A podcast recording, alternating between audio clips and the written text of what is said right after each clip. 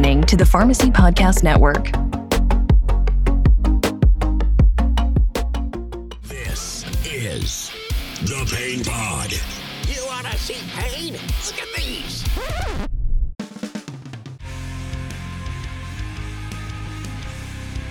Welcome to the Pain Pod, the podcast for all things pain management. Hosted by the Pain Guy, Dr. Mark Garofoli. We'll be collaborating with numerous pain management experts, talking about substance usage disorders, the latest treatment modalities, and most important, focusing on the pain of our patients as leading providers of pain care. And now, here's our host, a man wanted in all 50 states, a suburban city like mountain man Without the beard. From the hills of West Virginia and certified in weapons of mass destruction response. It's Dr. Mark Garofoli.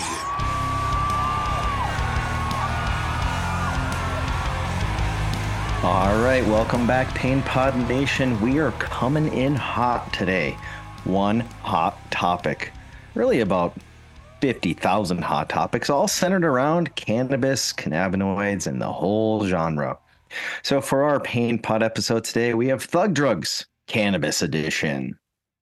All right, so for any conversation, well, that requires words, and words matter, right? Spelling matters too. We've talked about that on previous episodes for Just Say No with a. Same kind of theme here today, of course, but um, well, to have a conversation, we want to make sure to have the right words in all the conversations and all the headlines across the country. We know many will be uh, occurring throughout the years, particularly in 2024. But um, you know, it's kind of like when we talk about opiate and opioids. Uh, you know, opiate is anything in the poppy. You know, morphine, codeine, thebaine. It's pretty much your heavy hitters. Everything else is opioids, and we typically say opioids for everything else, right? Yet that's not what the headlines and the manuscript articles and all this stuff just gets it wrong, right? Um, alas, conversations and research can continue, right? But when it comes to all things cannabis, let's wrap our heads around some of the words mattering first. So, as a pharmacist, we'll spell this one, I guess, uh, in the farmer sense, but with a PH. So, going to uh, botany. So, genus and species when it comes to all things cannabis. We're talking the genus being cannabis. And then there's different species. So, it's the same kind of thing that we talk about with other plants. I don't know about you, but I grew up growing some uh, maters, tomatoes, tomato. Hey, words matter, right? Um, but uh, growing those uh, with my grandpa uh, out in his garden. And then, of course, there are at farmers markets and grocery stores these days across the country. But there's a lot of different species. You got your Roma, you got your cherry tomatoes, you got your uh, beefsteak, personal favorite, of course. Uh, but, anyways, when it comes to cannabis, we're talking things like cannabis sativa, cannabis indica, cannabis ruderalis, and the reality these days that there's hybrids of everything. Okay. Uh, lots of variety out there. Now, what about some other words? When we hear hemp, what are we thinking then? Well, that's cannabis sativa. Uh, just like when we're talking about CBD, it's all about the cannabis sativa portion. Um, whereas when we're hearing things like marijuana or marijuana or weed THC, uh, there we're typically, uh, you know, talking about things, um, you know, like all species, all the types of cannabis species, genus species, along with the hybrids, really concentrating on things like THC as a component along the way. And of course, when you say something like cannabinoids, that's uh, all species or even endocannabinoids. We'll touch on a hot second, of course. Uh, but a big one. Here's a big one. And we don't hear this word a lot, but we hear the description a lot. Semi-synthetic cannabinoids. The heck is that? Well, just like any other substance, medication, or anything like that, uh, semi-synthetic cannabinoid would be something that's derived typically from CBD, um, within the uh, within cannabis sativa. That's enabled by the Farm Bill back in the day, not that long ago. Um, you know, to put CBD out there just about everywhere, and um, you know, labs uh, or various organizations will start with CBD and then make it other things, and that's where we get a lot of the products that are out there these days. All right, so what about uh, there's two other big things when it when we're talking about you know uh, terminology here. There's cannabis-based medication and there's medical cannabis or medical marijuana. So cannabis-based medication, that's the stuff that's FDA approved. We have had FDA approved cannabinoids for a good while now. Some might say for some time. Well, that sounds subjective, right? Uh, but the cannabis-based medication could be also referred to as cannabis-derived medications. We're talking about things like our uh, Marinol formulations, um, uh, and then, of course, the uh, natural extracted uh, CBD of Epidiolex uh, for pediatric seizure conditions, so on and so forth. Those are reviewed and more expensive. Let's be real, right? Then you have medical cannabis or medical marijuana. That's pretty much everything that's out there, right? In the other supply chain. Lots of movement happening and coming uh, when it comes uh, to that genre in our country.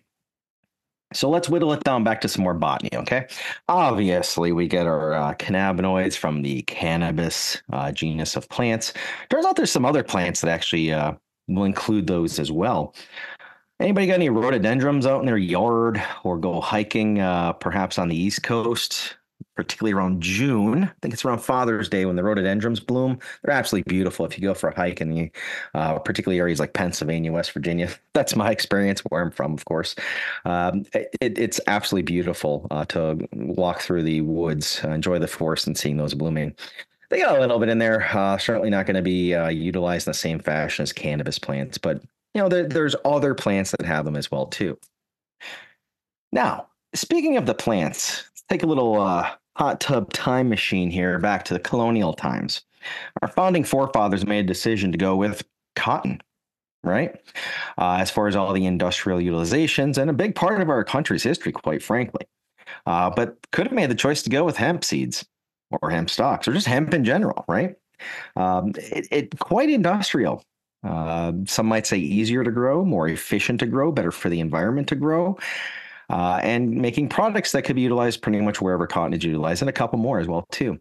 So yes, the uh, the history of America really can uh, have roots. Oh, the puns are everywhere, folks. Uh, in all things cannabis. Speaking of history, um, you know, of course, we have uh, thoughts overall with uh, regulation or big picture. Um, you know, lots of movement with that over the years or attempts thereof. Uh, so even when decisions are made, they can be changed. We look no further than ethyl alcohol. Over 100 years ago, it was legal, and then we made it illegal, and then we got it back to legal, right? Same chemical, same stuff, subjective, and applying it to a current uh, society along the way. We're experiencing those ideas now with, uh, and have been with cannabis as well. Nothing new, folks. Uh, typically, though, the extremes are what happen.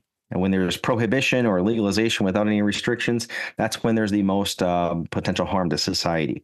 Somewhere in the middle that we get the uh, least harm to society overall. Now, I mentioned uh, some history, uh, the whole founding forefathers. Um, you know, folks like uh, our, our, you know, very well known uh, presidents, so on and so forth.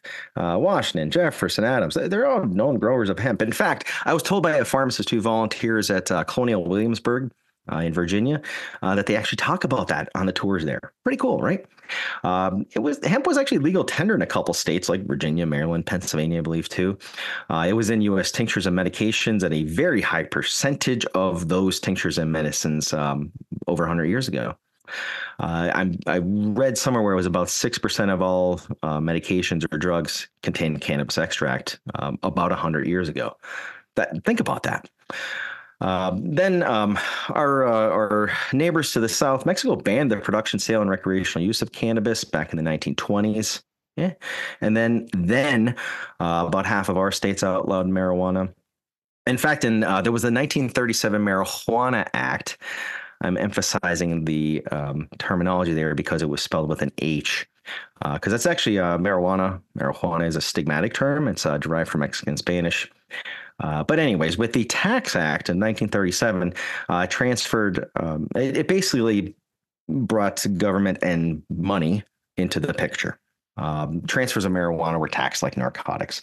Uh, farmers would purchase at a one dollar tax stamp. Now, again, think about this. It's 1937. A dollar was a lot different then, right?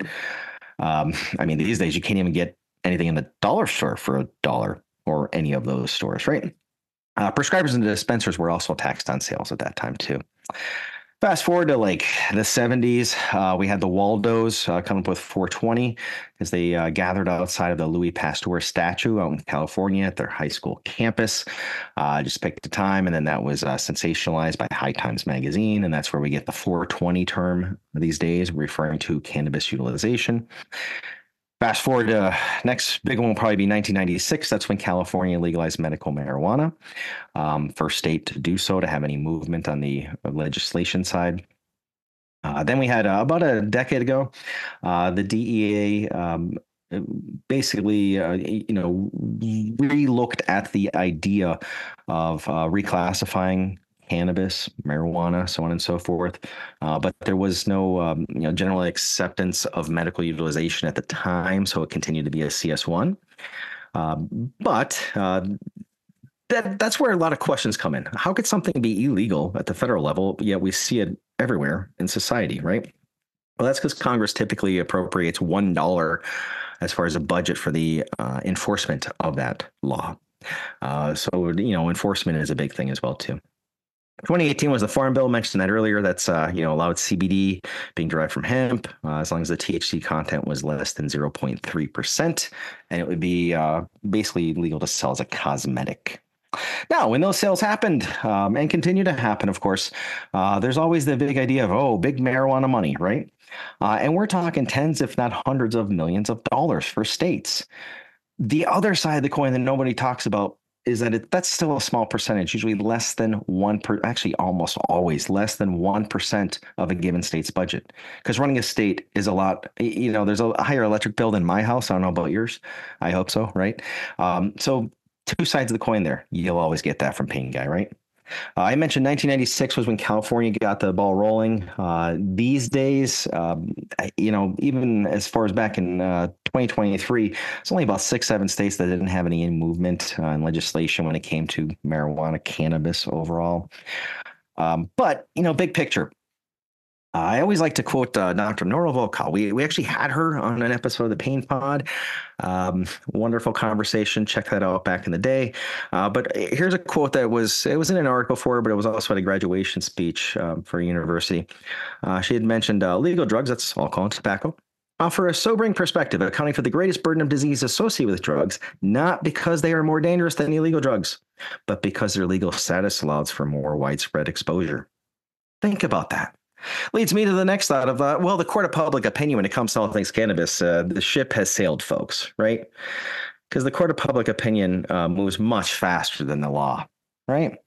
So we got to keep that in mind overall. Um, it, it's you know regardless of um, the pharmacology, the science, the legislation, the the sense of things along the way, the court of public opinion is what really shifts things with impetus. All right, let's shift gears a little bit. Let's uh, go over uh, something that perhaps could be covered in uh, health classes in like middle school the endocannabinoid system, the ECS. Just like any other body system that us humans have, like the skeletal system, a muscular skeletal system, so on and so forth, it's there. Okay, it's in us. Uh, you got the CB1 and CB2 receptors. I usually say, uh, remembering CB1, um, you know, the physical numeral number one is tall uh, and narrow. So that's uh, a way to remember that the CB1 receptors are typically in the CNS, whereas two, the numeral two is a little bit wider. Uh, to remember that CB2 receptors are typically out in the immune system and GI tract. We also have things like TRPV1 coming into play, uh, G-coupled proteins, just like we see with opioids, uh, PPARs, um, fatty acid binding proteins. There, there's a whole bunch of receptors that are out there, just like there's a bunch of enzymes as well within our human ECS, endocannabinoid system. There's two builder enzymes and there's two breaker enzymes basically. Uh, you're to, you know, synthesize uh, endocannabinoids in our body naturally, and then they're to be degraded to things like uh, arachidonic acid, think NSAID cascade or steroid cascade, right? Uh, so yes, in our body we have endocannabinoids. Uh, there's really two main ones. There's anandamide or AEA, uh, and then there's uh, 2-arachidonoylglycerol. Let's just call that puppy 2AG. Okay. Um, that anandamide, the, the word comes uh, from Sanskrit uh, for bliss, joy, or delight. And it ends with amide because you got some nitrogen going on there, right? Um, the the 2AG, Uh, I promise to not say 2-arachidonoylglycerol again. Uh, that's basically arachidonic acid. Again, think steroid NSAID cascade uh, along with diacetylglycerol a little addition. But these are in our bodies, okay? Turns out there's actually another, um, uh, there's an endogenous cannabinoid reuptake inhibitor. Say that one again and bring it up at any holiday uh, dinner, right? Uh, think like SSRI, but ECRI if you really want to go along that way. Um, that's actually one of the active metabolites of acetaminophen. What? Yeah. Uh, you know those medications that are grandfathered in that you know we did, did we ever you know put the the info down on text? Well, how's it work? Mm, well, you know, we have our thoughts, of course, and and we're pretty good at it, but you know. All right, so uh, that's the endocannabinoids. Let's uh, hop hop, skip, and jump on over to the uh, phytocannabinoids. What's in the plants? The mothership, CBGA, cannabigerolic acid. That's the one that ends up in the plant being converted to other things like uh, CBG, we hear about, CBN, we hear about, but our two heavy hitters, of course, THC and CBD unless anyone's been living under a rock, we've heard those words before, right? Uh, now, the structures for THC and CBD are, are pretty similar when you look at them on a flat piece of paper. I'm told when they are in the 3D form, they're a tad bit different.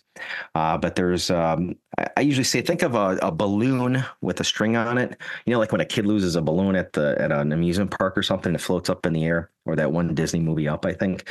Um, think of that. The the core structure, the balloon, has a little change in one of the rings or the opening of the ring, uh, and then the tail, um, it, it doesn't doesn't necessarily change when you're looking at uh, THC and CBD, but other derivatives it does. So how do THC and CBD work? So THC, pretty straightforward, I guess. Uh, it's a partial agonist.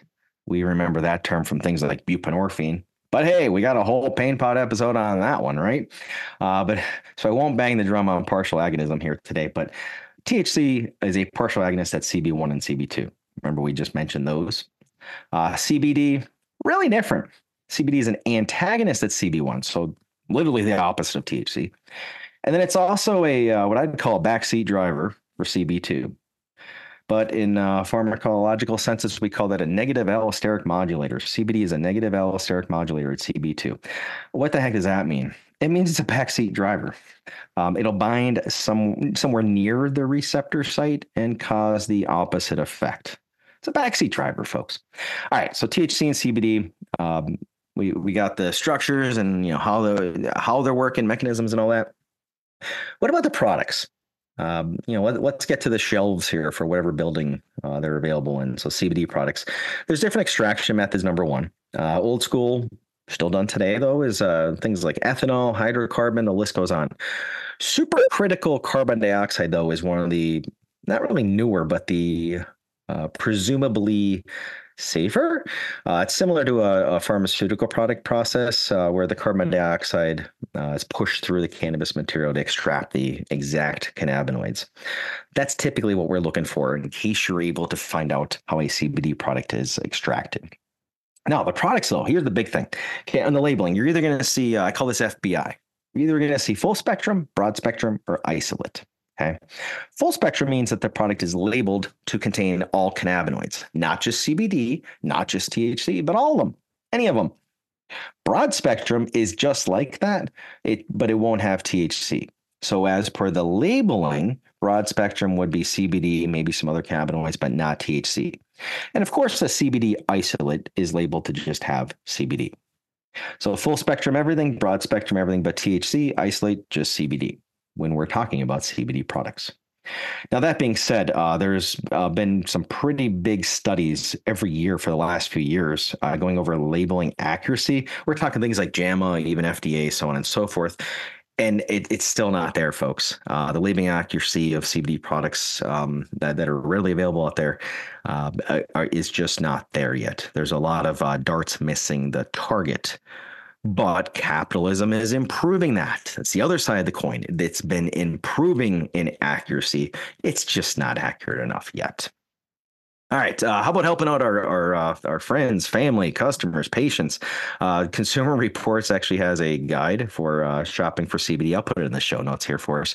Uh, one of the things somebody's gonna be looking at though, beyond that FBI, full broad and isolate uh, products, you want to have a certificate of analysis It's a long, boring, almost looks like an Excel spreadsheet uh, to say, hey, what's in the product?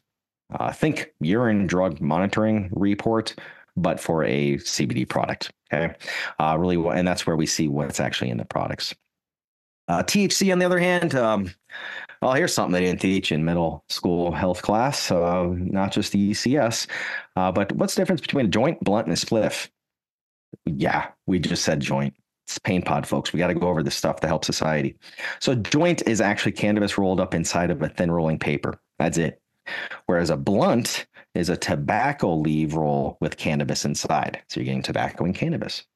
Uh, spliff, on the other hand, a little different. That's tobacco and cannabis mixed together in the rolling paper. So, like a joint, but like a blunt. You get a spliff. The more you know. Uh, there's also for THC formulations, there's hashish or hash oil. Uh, that's really high concentration things. Uh, we see uh, other products now. They they're they're, they're you know the the extractions or, or the oils are put into various different things. You get cook with them. People make pizza, muffins, gummy bears, of course, brownies, right? You didn't need this episode to know that. Uh, but then we also see things like uh, uh, candy that looks just like regular candy on the lower shelves at the grocery checkout. Uh, if anybody still goes to grocery store and doesn't do delivery, right? Uh, and that's one of the issues is that a lot of the products will look just like something that doesn't have THC in it, yet it'll have a high content of it. Got to think about our kiddos, right? Speaking of which, uh, there's a lot of synthetic cannabinoids. We touched on endocannabinoids, phytocannabinoids. Might as well talk about the synthetic ones, right? It's where things like Scooby snacks come into play. Uh, I used to uh, go about educating uh, just about every Walmart cashier in Morgantown, West Virginia, uh, when I would bring uh, gummy Scooby snacks, readily available everywhere um, uh, for human consumption. Uh, it, when I'd be teaching about uh, all things cannabis, I'd, I'd, say, "Hey, here you go," uh, to everybody out in the audience. Um, the idea is that Scooby Snacks is also a term for synthetic marijuana. Uh, that product will have Scooby looking a little bit different on the, the thing. Uh, but then also, got to keep in mind there's also Scooby Snack uh, graham crackers and dog treats. So, you know, you got four options. There's the gummy ones, the graham ones, that's for us humans. Uh, the uh, you know synthetic mar- marijuana, synthetic cannabinoids, eh, maybe not. And certainly don't want to have the dog treats, right? What about some other synthetic uh, cannabinoids out there these days? So everybody's heard about delta 8 put a delta with any number really um, you're just changing a double bond in the main structure of thc remember the the balloon with the string it's up in the balloon in the rings you change where a double bond is and that that obviously can have a lot of effects whether we're talking blood brain barrier or actual effects along the way uh, there's also THCO or THCO acetate. Uh, that's not actually found in plants. It's semi-synthetic, derived from old hemp, CBD. Uh, that could be about three times more potent with a longer uh, half life or longer effects uh, than, than typical THC. And uh, typically, folks that are said to report uh, psychedelic trip like experience with utilization. Uh, been around for decades though, um, but you know, picking up some speed these days. There's a lot of different synthetic cannabinoid derivatives for CBD and THC there's just a lot of them like you know dozens. And they they are classified as far as structures and then who made them along the way as well. So what about uh you know we went over history a little bit of legal stuff and then the the pharmacology side. Uh, how about utilization and what we do particularly as healthcare professionals right? Uh, so is there a pop PDMP whoa, we shifted gears big time there, right? Um, well, uh, it wouldn't be a prescription drug monitoring program. Uh, it, it, there are, you know, the uh, FDA approved products within that, but I'm talking about like uh, dispensaries. Uh, there's typically laws out there that you know limit how much somebody can get in a given state, but then what about the tracking? There's no tracking set up to prevent someone from just hopping from dispensary to dispensary. That's actually referred to as looping. That's buying the maximum amount of cannabis products at a dispensary after dispensary after dispensary after dispensary. It's called looping. The more you know. All right, um, but again, there's other there's synthetic and extracted products that are uh, uh, on the FDA approved side as well. You know, again, the the dronabinol products, you got the capsules that are a CS3, liquid CS2, uh, and then you have the extracted natural CBD product I mentioned earlier, um, which is no longer a control, by the way. Um, internationally, we also have the nabiximols, which is a combination of THC and CBD. Uh, so just keeping that in mind. Uh, there's been a lot of studies out there particularly review articles in recent years, last five years or so. Uh, American Heart Association actually had a pretty good one back about mm, about four or five years ago. I think it was in 2020, you know, during COVID times, uh, that went over uh, cannabinoid utilizations and basically said, uh, here's a whole list of what's uh, just there's inconclusive evidence for utilization of cannabis cannabinoids. There's possible, and then there was known. The known ones were for pain, cachexia, nausea, vomiting, MS, and epilepsy. And if you notice, a lot of those actually are some of the indications for the FDA approved cannabinoids as well, right? Um, there was a recent article that uh, just uh, in 2023 that was uh, released, published, uh, that went over the idea of CBD products not working in pain. Uh, so I'll include that in the show notes as well too. Actually, that's on PainGuy.us, which you always want to tr- check out PainGuy.us uh, for headlines, resources, and and the same. Um, one other thing, um, there's also the uh, one of the go-to, or if not the go-to for us healthcare professionals. There's the uh, book called Cannabis and Medicine. Uh, the editor is Ken Finn, Dr. Ken Finn. Uh, a little drum roll. We're actually going to have him here on the Pain Pod really soon. Okay. Uh, we're going to go over specifically a whole conversation on cannabis, cannabinoids in pain management. So I'll jump away from that topic for now, but we'll have uh, Ken here to, to dive uh, a tad bit deeper. International all star in the realm.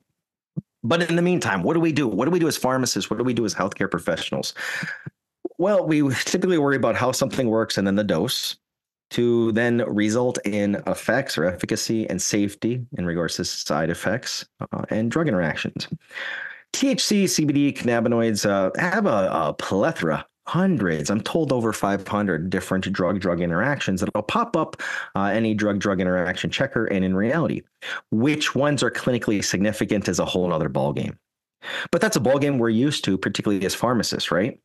Uh, there's you, you know fill a med order or dispense a prescription, and up comes the DRs, and there's lots of drug drug interactions, right? We have to distinguish clinical significance. Same thing here with uh, THC and CBD.